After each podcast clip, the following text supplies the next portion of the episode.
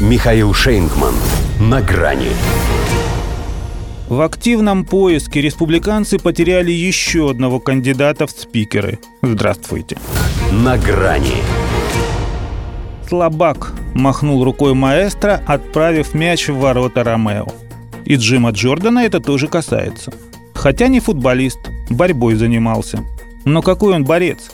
Если два раунда продержался и, решив, что третий лишний, снял кандидатуру с выборов спикера Нижней Палаты Конгресса. Даже Кевин Маккарти, не имеющий славного спортивного прошлого, выстоял 15 и так победил. Настолько человек стремился занять эту должность. Этот же набрал во втором туре меньше, чем в первом и в туше. Причем у него даже соперников не было. Кроме той внутрипартийной прослойки, что испугалась его связей с Дональдом Трампом и яростного стремления отказать Украине. Так и получается, что при всем их большинстве республиканцам опять ставить не на кого – а пока они в активном поиске, обращает все свои взоры на исполняющего обязанности Патрика МакГенри. Не в том смысле, что за неимением лучшего его хотят сделать постоянным, а потому что должен же кто-то объявлять голосование по жизненно важным для страны вопросам. И не для нее одной, поскольку прежде всего необходимо рассмотреть запрос президента Соединенных Штатов на финансирование войны теперь не только на Украине, но и на Ближнем Востоке а уже потом что-то думать с бюджетом, ибо временный, до 17 ноября. Затем шатдаун, будьте любезны. Именно поэтому демократы не меньше своих противников хотят расширения полномочий МакГенри, чтобы не просто место держал, к чему сейчас сводится его функционал, но еще и работал, в том числе и на них. Так что надо, Патрик, надо. Давят на него со всех сторон. Но тут пока ни в какую. Накануне на закрытой встрече республиканского актива заявил, что покинет пост, если его продолжат склонять к неприличному прецеденту.